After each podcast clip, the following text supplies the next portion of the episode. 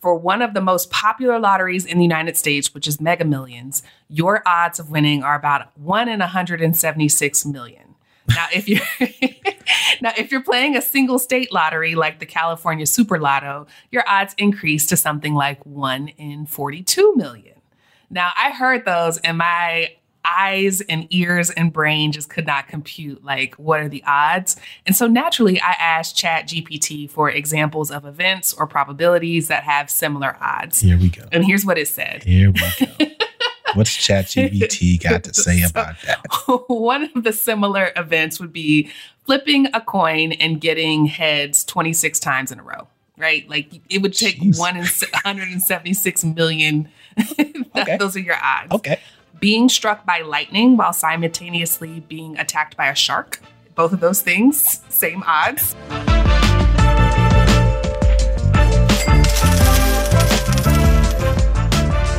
Welcome to the Rich and Regular podcast presented by Success, where we explore life at the intersection of money. I'm Kiersten. And I'm Julien. And today we are talking about the lottery yes. and the rise of gambling in the US.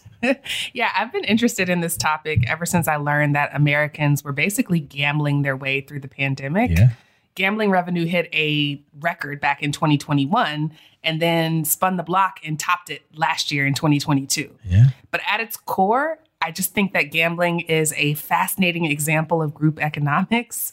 You know, someone might spend a dollar on a ticket and walk away with this fortune that's based on the optimism and effort that caused a million other people to put their dollar towards the the pot. Yeah. so it's just a really interesting social experiment. And I think it's also just an example of something that people want and actively go for and wish for, despite the research that suggests that it doesn't contribute to happiness. And most winners end up broke anyway. You're right. And I, I think it, it really is a fascinating subject because, and, and you can see, and we'll try our best not to do that in this podcast, but it very much sort of triggers sort of like the political ideologies in the back of your brain. I was like, wow, so people without question find money for these things. Right. But if you had switched it up and said, all right, or you could do these or you things, could pay more taxes. Or you could pay more taxes, or you could invest. Like yeah. it's like those things no. don't quite compute. But gambling, that just sort of seems like, yeah, well, that's different. That's yeah. fun. That should be acceptable. So it's it's interesting. But in preparing for this podcast, it naturally made me think, and I was like, wow, like I don't really have a lot of experience gambling. Like I've never really taken on that. I've never really thought of it as fun. Like it's always been kind of scary to me. It's like, yeah. what if I lose all my money? Uh, even if it's just a tiny amount. I've gone to Vegas. I gambled a little bit in Vegas. I think as a kid, I have very slight memories. Like I have this very clear visual of my mom playing the lotto and filling in the little bubbles or something like that in that like kind of pink block sheet or something. I don't even know if they still have that. Yeah. ne- okay. Never did the scratch off thing. Really? Um. I yeah. I just I don't I I've, I don't think I've ever bought a lottery ticket. Really? I've never bought a lottery ticket. Oh wow. Yeah, and I feel like we've had this conversation before. Maybe. Maybe, but like it's just never. It just does not enter my mind at all as like a purchase decision. Yeah, and and I guess also like I don't really, if I can help it, go into the gas station, yeah. which is where I think. Well, now sold. they have the machines everywhere. They okay. have machines in grocery stores and Total Wine. I walk right past. I, I it does There's not. There's one in register. Moon in the Asian uh, farmers market that we go to. I could not tell you where it is. As often right as by the door. I, I could tell you there are gum machines there. There's an ice machine there. There's, it's right next to it. it. And when I tell you my brain looks filtered it out. Past. See, that's why I talk to y'all about mindset. Oh, because oh, okay. people look past. You see? Your blessing. You want to get to this point. I'm gonna flip it and say you want to get to this point where you don't even see the threat. Oh, like it Lord. doesn't register in my brain. Yeah.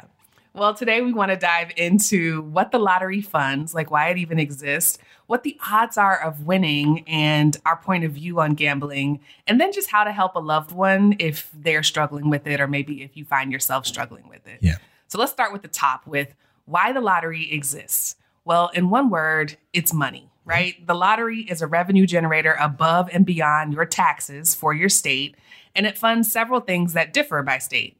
Here in Georgia, it's most popular for funding the Hope Scholarship, which is basically an in state scholarship for Georgia students who maintain a solid GPA and it covers their full tuition. So it's a great benefit to residents. Shout out to everyone in New York that literally moved down to Atlanta for free college for that reason. yeah.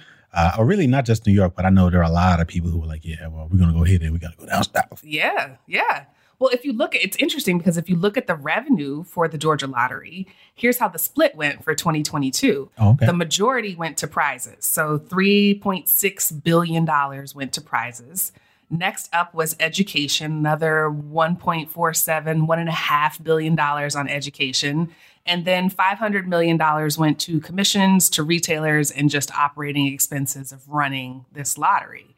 So the majority is still going to prizes versus like a social cause or education mm-hmm. or the state in general. So that's really interesting.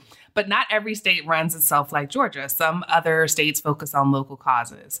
So, along with Georgia, Florida, uh, Michigan, New Hampshire, they use the lottery to fund education across all ages. Georgia focuses on collegiate, but some of these other states may focus on K through 12 yeah. or earlier education. Minnesota focuses on the environment. Indiana does the teacher's pension and the Build Indiana Fund. Missouri, Arizona, Connecticut, Delaware have a general fund. And then Massachusetts, Louisiana, Nebraska, and North Dakota actually use their lottery funds to support compulsive gambling, which I thought was really interesting. They use gambling wow. to pay for support and resources for gambling addiction, yeah. which is kind of like it's very Black Mirror to me. this is what I'm saying. It's a fascinating subject. And like I said, I'm really glad we're talking about it because it's something that we've dabbled in, we've spoken about, but we never really sort of gathered all of those thoughts and did any research. I will also say, just to make sure that we're clear, like every state kind of has their own thing. Some states do all of the above, right? It just kind of depends. Right. But to your point, the lottery is a way for the state to generate money and then they use it for however they want to use it. Some of them do all three, right? They've got a general fund, they've got compulsive gambling, all kinds of things, right? So it's generally like a lot of state funded programs up to the state to decide what they want to do. What I really think is interesting about like the states that also use the money from the lottery to like support like people who are really struggling with gambling or gambling addiction is kind of similar to like um, alcohol and tobacco taxes, right? Mm-hmm. Like what they call sin tax. And, I always, every time I hear sin tax, I always think like the technical technology, oh, like, like, a syntax. syntax. error or something. No, this is it's not that. It's more like a tax on your sins, right? and it's interesting because it's this idea, right? That like, oh, well, by taxing it, you're gonna discourage people. I've never known anyone to be like, "Ooh, man, I would go yeah. get this bottle of liquor." Or well, it's never significant enough. It's no. like the difference between eight dollars for a pack of cigarettes and eight dollars and thirty eight cents. Right. Like it's meaningful at scale, but to an individual, it's never enough to make you it's not this nuisance tax that they think it is, right? No. It's not. You're not taxing it to the point where people are actually discouraged. Like, and, and I would advice. It's like the logic correct. for people buying bottles at the club. They don't care about a 300 percent markup. They darn sure ain't gonna care about a one percent sin tax. Correct on alcohol or cigarettes. Correct. And so, yeah, all that to say, like, it's an interesting sort of game that I think the states play in this relationship that they have with something that they're encouraging, but also kind of discouraging at the same time. Like, this is really interesting uh, balance between it's the like two. That toxic ex. I love it. Okay. So, what do we know about people who actually play the lottery? Well, the good news and the bad news, well, I guess it's all kind of weird news or in between news, but the data is like all over the place. Like it was actually really hard to sort of try to paint a picture. I was kind of stitching together like disparate pieces of data to try to build a profile or a set of profiles to better understand like who actually plays a lottery. And I think there are a number of reasons why the data is all over the place. Part of the reason is, as you alluded to, the rise of gambling like really paints a very different picture, right? So two years ago, if we were talking about one other study, that might actually have been relevant data, like an accurate picture of what's happening in the United States. But because it's growing so quickly, especially through the pandemic year over year, and there are a number of other reasons that we'll get into about that, it's kind of difficult to say, well, who's actually doing it? Because now it kind of seems like just a lot more people, and maybe it's some of the old people, but they're doing it more. Like it's really difficult to sort of see what's happening. Yeah, it's a new vertical with Correct. with smartphone gambling, right? With smartphone gambling, really with the rise of sports yeah. gambling and the legalization of that, like it's on the rise, which is what we know, right? And so maybe a couple years from now, when things settle, we can actually get a little bit more of an accurate picture. But long story short, it's on the rise. The other thing is that there's no real incentive, I think, for people to report the truth on it, right? Mm-hmm. Like gambler's not going to say, well, yeah, I carve out 10%. Like there's no set number. Like it's more like, eh, you know, it's a couple hundred dollars here. My guess would be that most people would understate what they do. And so even some of the numbers that we're going to talk about, who knows what they actually really are. So all of that to say, we're going to share some numbers, but they're either they're probably wrong. they're for no fault of ours, right? But this is what we were able to find. So in terms of geographically, this is what I thought was interesting. So the top 10 states that we know where people are, and, and they're sort of looking at gambling per capita. So the top 10 states are Massachusetts, New York, Rhode Island, sensing a theme here, Georgia, then there's Michigan, South Carolina, Connecticut, New Jersey, Maryland, Florida. So basically the entire like Northeast. Mm-hmm. there's a couple of dots in the South a little bit, uh, but one spot like in the Midwest, which is basically Michigan, and like practically nothing out west, which I think is interesting. So if there's anyone out there that's listening out west and they have a point of view as to why that is the case, I would love to hear that. I also would have like felt like Florida. Florida was in the top 10, but I don't know why I just sort of felt like Florida would have been higher, but it's not, right? But I'm not surprised as someone that's in New York, uh, or from New York, I should say, that it was listed as number two. Uh, secondly, Massachusetts, while it was number one, was the average number, I think, spent gambling per capita for Massachusetts was almost twice as high as wow. number two, which is New York. So Massachusetts, that number was $805. New York, that number is around $455. And then everything else is in the 400s and the 300s below that. So that's basically where all the gamblers live. Then there's demographics. So it's like, well, who's doing this? Is it younger people? Is it older people? The answer is it's everyone, but there are some groups who are doing it a little more than others. So the highest age group, if we're looking at it in like 10 year increments are basically people between the ages of 65 and 74. And then the second highest, if you're sort of waiting, I'm going to add like a little drum roll here. You might think it's like lower or younger. It's not. The second highest is actually people 74 to 85 whatever, right? That second oldest, like older people. And then third is when things sort of get down to middle age, 45 to 54. So all that to say, like it's everyone. These are grown ups. These are these are grown folks. These are adults. These are now to your point, it is trending lower because there was a study that said I think it's something like 30 to 40% of high schoolers have now bet on something. So yeah. because of it because of infiltrating smartphones and sports betting being a thing, now people younger are experimenting with gambling in small ways but based on this data, the historical gambler has been an adult, like a fully grown, middle aged, or older person. Yeah, man, listen, I'm not judging. I, I just want to know more. I'm, yeah. I'm really curious about this. Okay, so next is I wanted to take a look at like household income.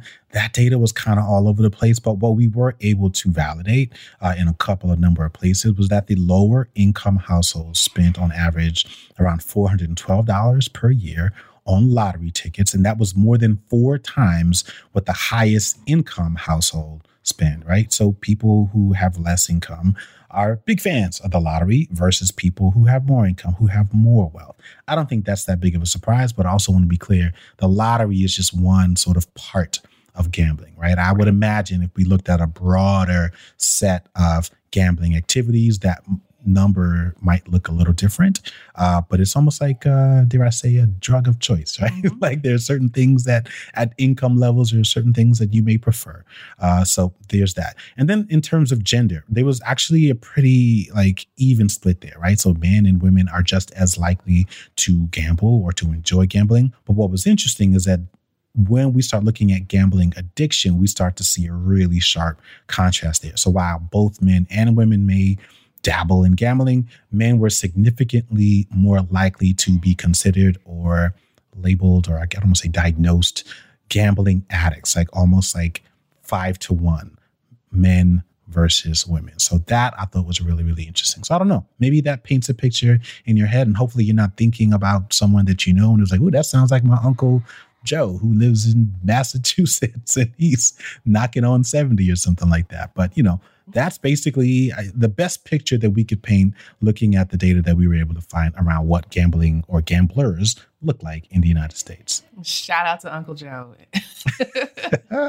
All right, so now that we know who gamblers are demographically, I hate to call them gamblers, but who people who purchase lottery tickets or have engaged in gambling in the past, what they look like demographically, let's talk about what they're drawn to. I mean, I think obviously the answer is winning the jackpot, yeah. which naturally leads us to explore the odds. And I thought this was a really fun part of the research because here's what we found. According to Go Banking Rates, for one of the most popular lotteries in the United States, which is Mega Millions, your odds of winning are about 1 in 176 million.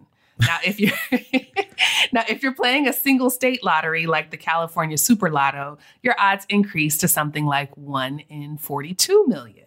Now, I heard those and my eyes and ears and brain just could not compute like what are the odds? And so naturally i asked chat gpt for examples of events or probabilities that have similar odds. Here we go. And here's what it said. Here we go what's chat gpt got to say about that one of the similar events would be flipping a coin and getting heads 26 times in a row right like it would take Jeez. 1 in 176 million okay. those are your odds okay being struck by lightning while simultaneously being attacked by a shark. Both of those things, same odds. At the same same odds. Okay. Getting struck by a meteorite from space. Mm. And winning an Olympic gold medal. Like okay. Not any Olympic medal, just the gold. So being like the best in the being world. An Olympian. No, not just an Olympian, winning a, a, gold, gold medal. medal. Olympian. Got it. and then last but not least, if you know that phrase, uh, needle in a haystack, then the probabilities are similar to finding a needle in a haystack that was the size of a large city. So you can imagine a haystack the size of Los Angeles. Mm. Finding a needle in that is about the same odds as you have for winning the Mega Millions. I'm not discouraged. I'm now, not. I'm not. I don't want you to bit. be. I don't want you to be discouraged because scratch offs are different they typically tell you the odds right on the ticket, which is why scratch offs are my preferred gift of choice for the people who have everything in my life. like my dad, I get him scratch offs just about every Christmas. when we do raffle tickets for Little League, typically the gift for our team is like a bunch of scratch offs in a basket, and it always goes really high at solid, silent auction. So if you're one of the fundraisers, you know, you might want to try a basket of lottery tickets but it's interesting because according to wikihow.com, when you read the odds on a scratch off, if you're reading one in five on one card and one in 20 on another card, you want to go for the first game, which means one out of every five tickets will be a winner instead of one out of every 20 tickets. Now, just remember, just because a card says that it has one in five odds, it doesn't mean that every fifth ticket in a row wins. It just means that 20% of the tickets dispersed in all participating stores are winners, right? so he's not. This is genius yeah. because it, it, it, I, I, what I like about this from a marketing perspective is, is I think that that's what encourages people to buy at least five. Yes, exactly. Oh, exactly. And that's exactly where I was going. So this is typically where people try to apply their level of expertise and talk about what they do to increase the odds. Yep. So if you want to calculate your overall odds of all of the tickets that you have combined, you want to divide the total number of tickets that you bought by the total number of tickets in the scratch off game that you're playing. Mm. So if mm. there are 1 million scratch offs and you buy 10 tickets, then your odds of winning are like one in 100,000, which is not so bad. And that puts you above anyone who's just buying one ticket. And it puts you more in line with the odds of winning any Olympic medal and not just gold, right? So you. you have more of a chance of like being an Olympian, like buy a scratch offs. Sure sure, sure. And I think it's important to admit with scratch offs, like the winnings aren't just jackpot. Like a lot of times it's one dollar, another free ticket, five dollars, ten dollars. I once won a hundred dollars on scratch off. Wow. Yeah. So you know, put me in the Hall of Fame. okay, so you've probably heard stories about people who have played the lottery and how they typically end up bankrupt. And we wanted to see, like, all right, is that true? Because I've heard that story. I want to say that I also watched a documentary about it, but I couldn't seem to find it. Either way, we were able to validate that that is true. And in terms of numbers, according to Next Gen Personal Finance, around 30% of lottery winners end up bankrupt, and most of them end up bankrupt within three to five years of actually winning, which sounds crazy. I bet it's the best three to five years of their life. It's probably like maybe like you know how some people peak in high school. Like that would be like my high school moment where it's like, man, remember that year? Yeah, but nobody wants to be the person that is known for having blown the mega millions. like that is actually scary. But you know what? I'm trying to find a positive here. That person will likely single handedly help to stimulate their local economy. Oh, yeah. I, I, guess somebody that is somebody, neighbors and uh, car, car dealerships and restaurants. Real estate. I'm agents. sure they had a good three to five years. So that's my shout out to all the EXP listeners who have helped somebody who won the lottery buy their next house. Yeah. Way to offload the mansion you couldn't sell. all right. So why does this happen? And I think there are a lot of reasons why this would happen, right? So I mean, let's just start with the obvious one. I think there's just a lack of understanding and familiarity of how to manage large amounts of money, especially like a sudden influx of a large amount of money, and a general belief that they can buy whatever they want, right? Like you just won the lottery. You can, oh, I mean, yeah. that's what you're supposed to do. You're supposed to stop what you're doing. If your mom is still alive, well, mom, you make that phone call and you say, Mama, you're not going you to work today. work no more. you don't have to worry about it anymore. Dad, go tell your boss, and then you fight with your dad because he's going to tell you he still wants to love his job and blah, blah, blah. But you fulfill that scene that you've had in your mind Absolutely. your entire life. But that's why I think that that plays a role. The problem is it doesn't really stop at mom and dad, mom, cousins, long lost cousins, etc. Supporting multiple households. Because again, there's doing that as a gift and as active appreciation. And then there's like, hey man, that's really nice. But like, yo, I'm not even asking for a lot, man. I just got a problem that I need to solve. Like, you know, and then there's a feel good story, like, you know, what you're going to do for your uh, nieces and your nephew. They want to go to college. And, you know, I want to earn it on my own, Uncle, Uncle Julien, I want to earn it on my own, right? So there's that. I think there's also just, you know, for being honest, there is likely going to be a set of predators who are involved and sort of smell blood and they sort of swim in and they're like, hey, man, I want to help you make sure you don't become one of these people who lose their money for a small fee. And you basically give somebody more control and more power or authority over how to make those decisions. And unfortunately, that erodes that sort of pool of money that you have. And so this could be like straight up predators from people who are calling themselves wealth managers or financial advisors. Again, not knocking those peoples or those professions, but we know these things happen. It could also be well meaning or predatory business partners, right? Like mm-hmm. someone that says, hey, man, I've got this great opportunity, you know, and, uh, and we're going to work for it. But it's a great idea. It doesn't necessarily mean that you need to invest as much money as you want to do into it. And then I would say, like, you know, no different than athletes, right? Whether it's we're talking about people who won a lottery or people who suddenly come into large amounts of money some other way, a lot of them get caught up in just making bad investments, you know, like they get caught up in real estate at the bad time or in the stock market at the bad time or whatever it is, and things don't quite work out. There is one movie that I do remember though, um, and it kind of, I think is a really good example of, I guess, how I would like to think I would treat myself or treat my community if I won the lottery.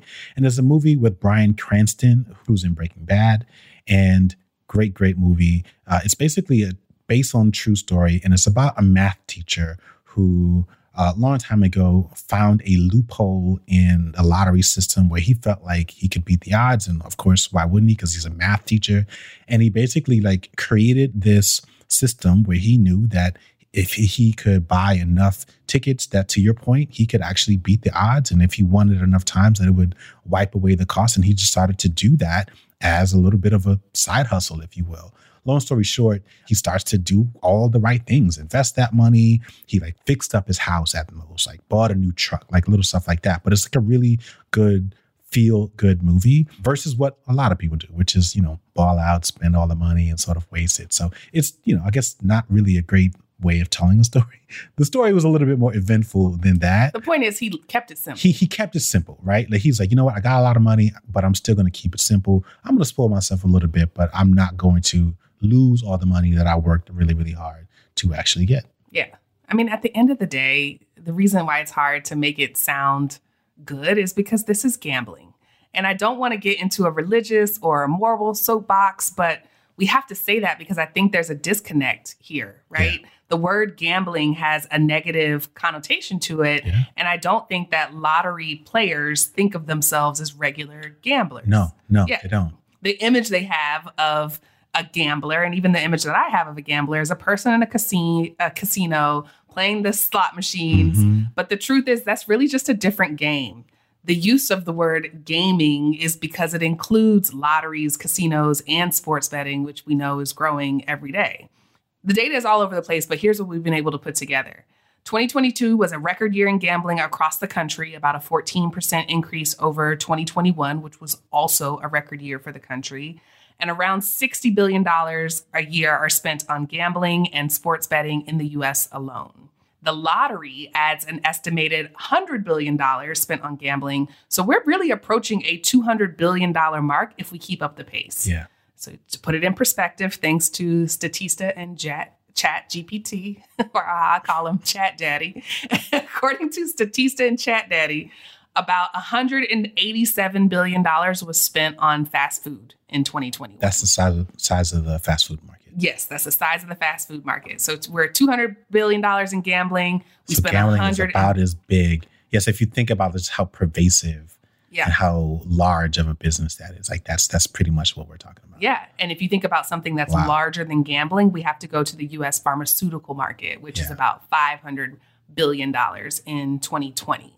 So both of these markets are growing. Gambling is obviously growing at a much higher rate, but there's a world where you could see gambling and pharmaceuticals being the same size, Yeah. right? And I think the other thing about gambling is that it goes hand in hand with other vices like alcohol and tobacco.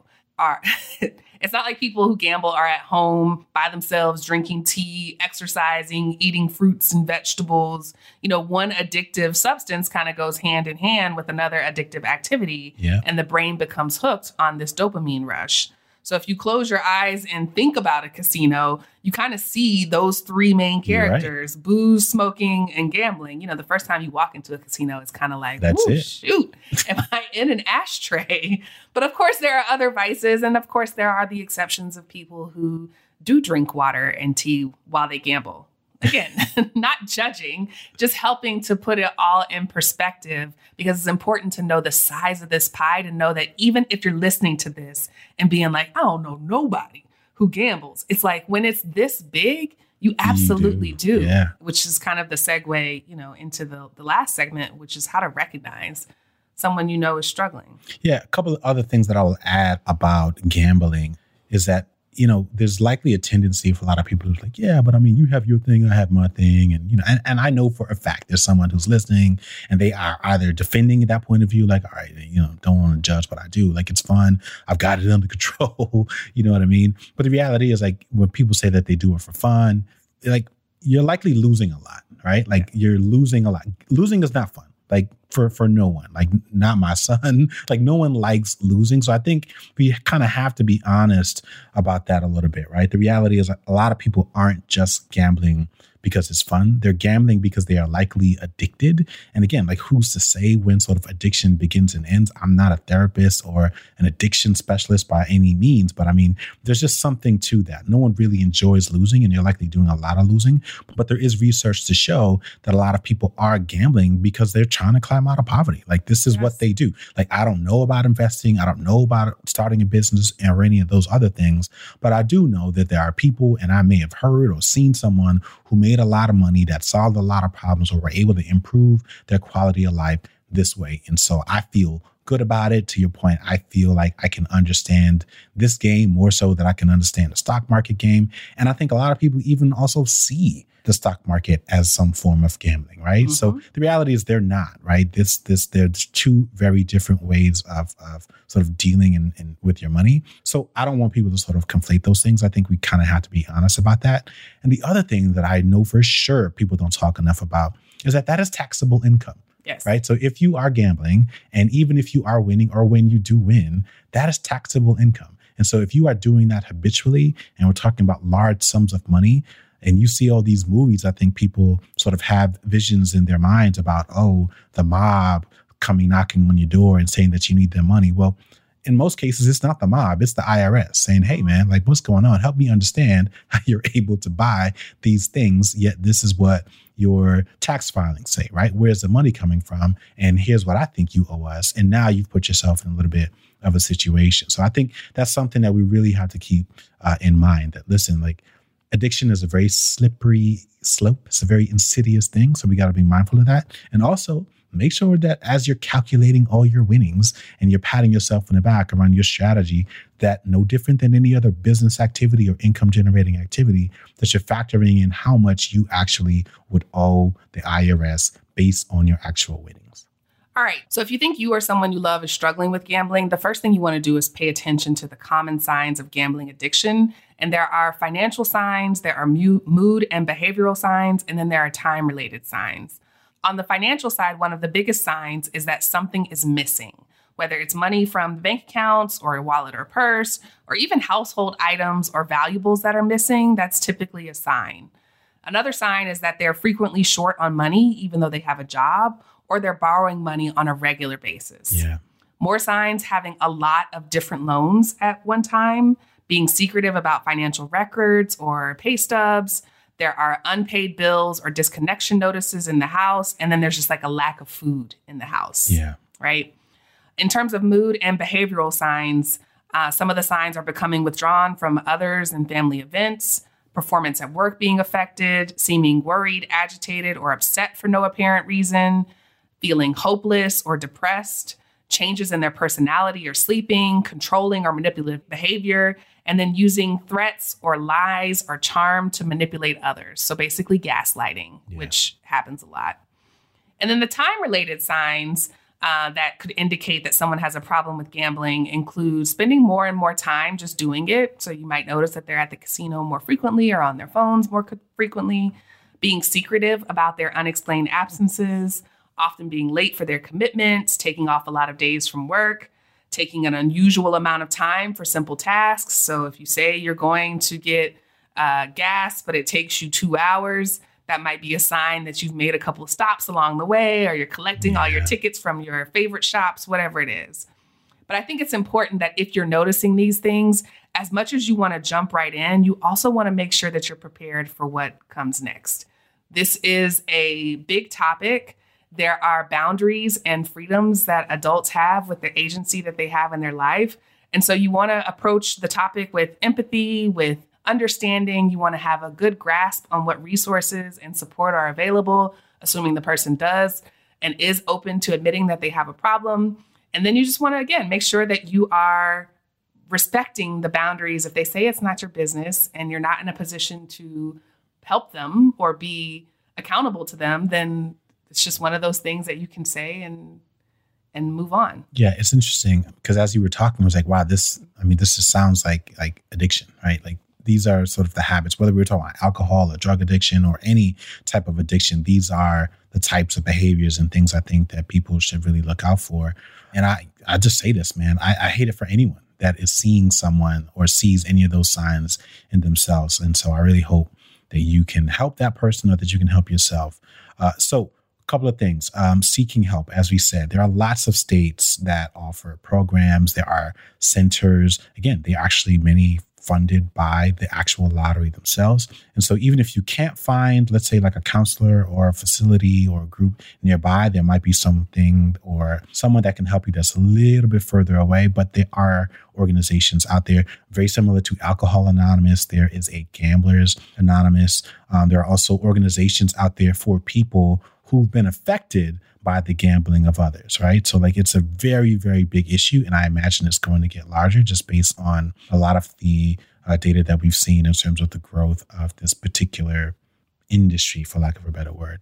Also, I would say there are tons of tools out there that can kind of help you. Again, this is around uh, not just yourself, but other people. But there are things that you can do to help monitor your spending. And so, if you want to create some type of alert that says, hey, man, I want to receive a ping or an email or a notification or something that basically says, hey, man, like I'm not going to allow you to spend more than this amount of money.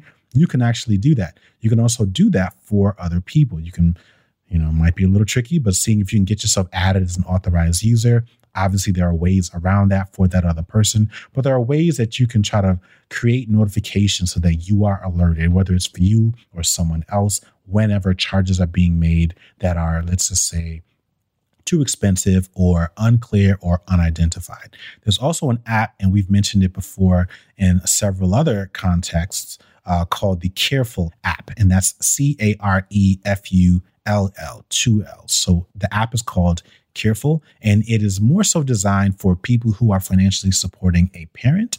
Uh, but in this case, you could be financially supporting a parent who is also a compulsive gambler, right?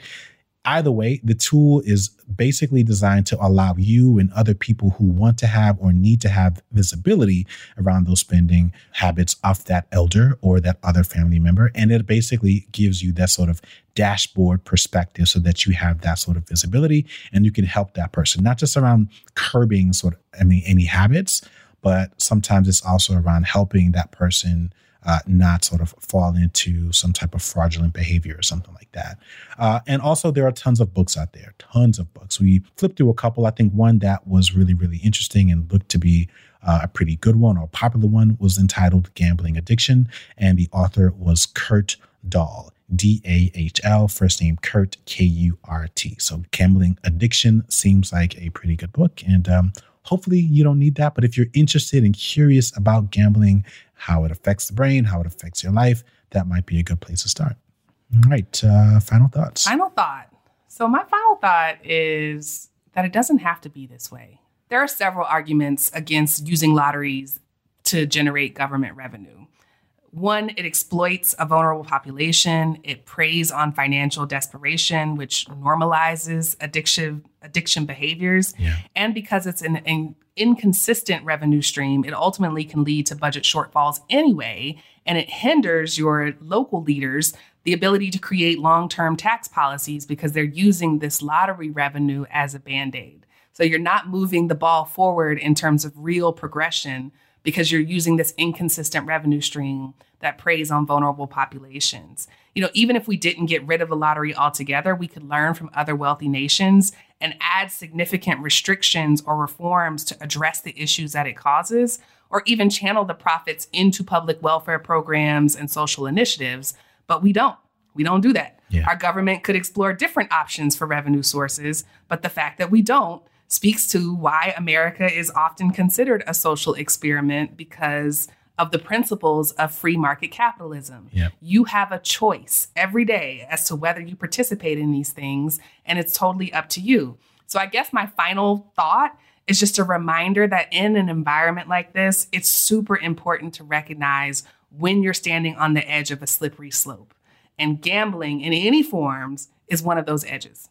Yeah, I uh, I completely agree. And my final thought is really that as much as we're talking about gambling and we kind of centered a lot of this conversation around the lottery, when things get bad, we're actually not talking about gambling anymore. We're talking about addiction. And I think that is something that I'm really sensitive to. I know people who struggle with addiction.